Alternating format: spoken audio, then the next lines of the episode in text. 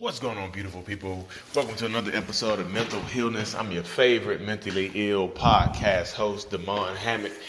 Um, today's episode is going to be called How Dwelling on Your Past Can Dwindle, Can Kill Off Your Future.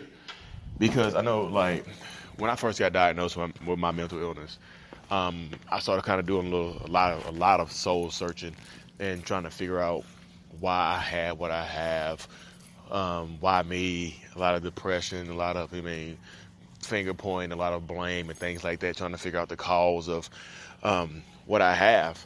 But that didn't really get me anywhere. And now, now that I look back at it, I think it's better. I mean, you can look back at the past to kind of see where you came from, but don't dwell on it. Don't focus on it because like it will seriously dampen and kill off your uh, your future just like in general, like I, I, should, I would look back and see the things that I've done, like the people I've hurt, um, the like the little silly shit I've been doing because of my mental illness, and it just like it puts me in a down mood, down state, and I start dwelling on it because I I, gener- I really really do feel like I'm a good person, a good human being, like how I'll help people. I, I like helping people. I like doing things for people.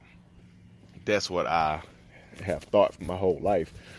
So when you find out that you have a personality disorder, uh, like narcissism, narcissistic personality disorder, you and you read about it and things like that, you start to just I don't think you read about it is negative. There's no positive form on it. There's like no positivity coming from it. There's no, there's nothing anywhere about it that would make you happy to have it. You know what I mean? So you can start to get down on yourself. You're like, I'm really am fucked up in the head. Like, there's no cure for me. I'm like, I'm gonna always be like this. So you, you beat yourself up and you start blaming your parents and you start blaming your dad and your mom and shit like that because you the some of the causes that you read about online are um, neglect and lack of love and things like that. You didn't get it here, so you, that that's what they list as causes online. So of course you're gonna try to reach out and blame your parents and things like that because they, I mean, they're supposed to give you the love. Um, but like I said, it just dwelling hasn't gotten me anywhere. I look back at it, kind of see where I came from. Like I look back on uh, Ancestry.com because I never met my grandpa. My dad wasn't in my life, and I never met my grandpa on his side, his dad. Of come to find out, I looked on Ancestry.com, and tur- turns out that he killed himself. But my dad was like seven, eight years old. He went down there Monday morning, 5:30 in the morning, put a gun in him off in the bathroom, and blew his damn head off. Um, and that probably seriously messed my dad up. You know what I mean? So that's why he probably lacked compassion and things like that. He probably fucked up in the head. I mean, so can't blame him, but you kind of see that suicide. I, mean, I have a history of suicide and mental illness in my family, so I see it, and I wanted to stop with me. So I've taken, I've been proactive. I've been going to therapy. My therapist helped me realize that I can have what I have and still be a good, genuine person. So that's what I've been doing. I've been working on it. I worked on me. I'm in the gym a whole lot working on my body. So I go to therapy and I read and, and write and things like that about my mental illness. And not only am I working out my body, I'm also working out my mind. I'm exercising my brain to become better, to be a better human being and things like that.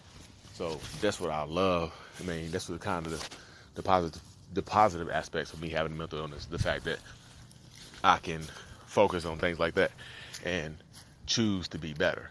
So that's what I've chosen. I've literally chosen to be a better human being because of uh, because of therapy, because of you know, who I want to be. You can still pick and choose who you want to be. You can't control what goes on in your brain, like how your brain operates. You can control your state and how you feel about stuff, but you cannot control how your brain operates.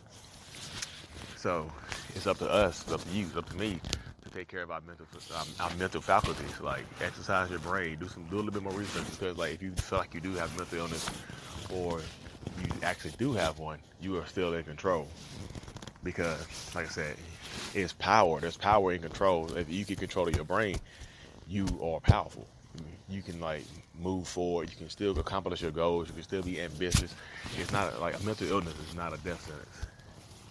I mean, you have it for life, so it's an illness you can't get rid of. It's not like a pill you can take to fucking. You know, it, it probably is pills you can take to fucking minimize the symptoms, but there's not um, anything that you can take to just get rid of it completely. It'll always be there. So just learn, like stir into the skid, man. Just become like accept who you are and just use it to fuel you to become better. Like beat it. We can beat this shit together. I'm beating mine every day. Get up every day and fight. Sometimes I get hit in the stomach and you man, like you get hit in the stomach and hit in the face, you get two piece. And you gotta lay down. Um, but other days you get up, you get that two piece, you hit right back. So every day is a different battle, and every day you can win.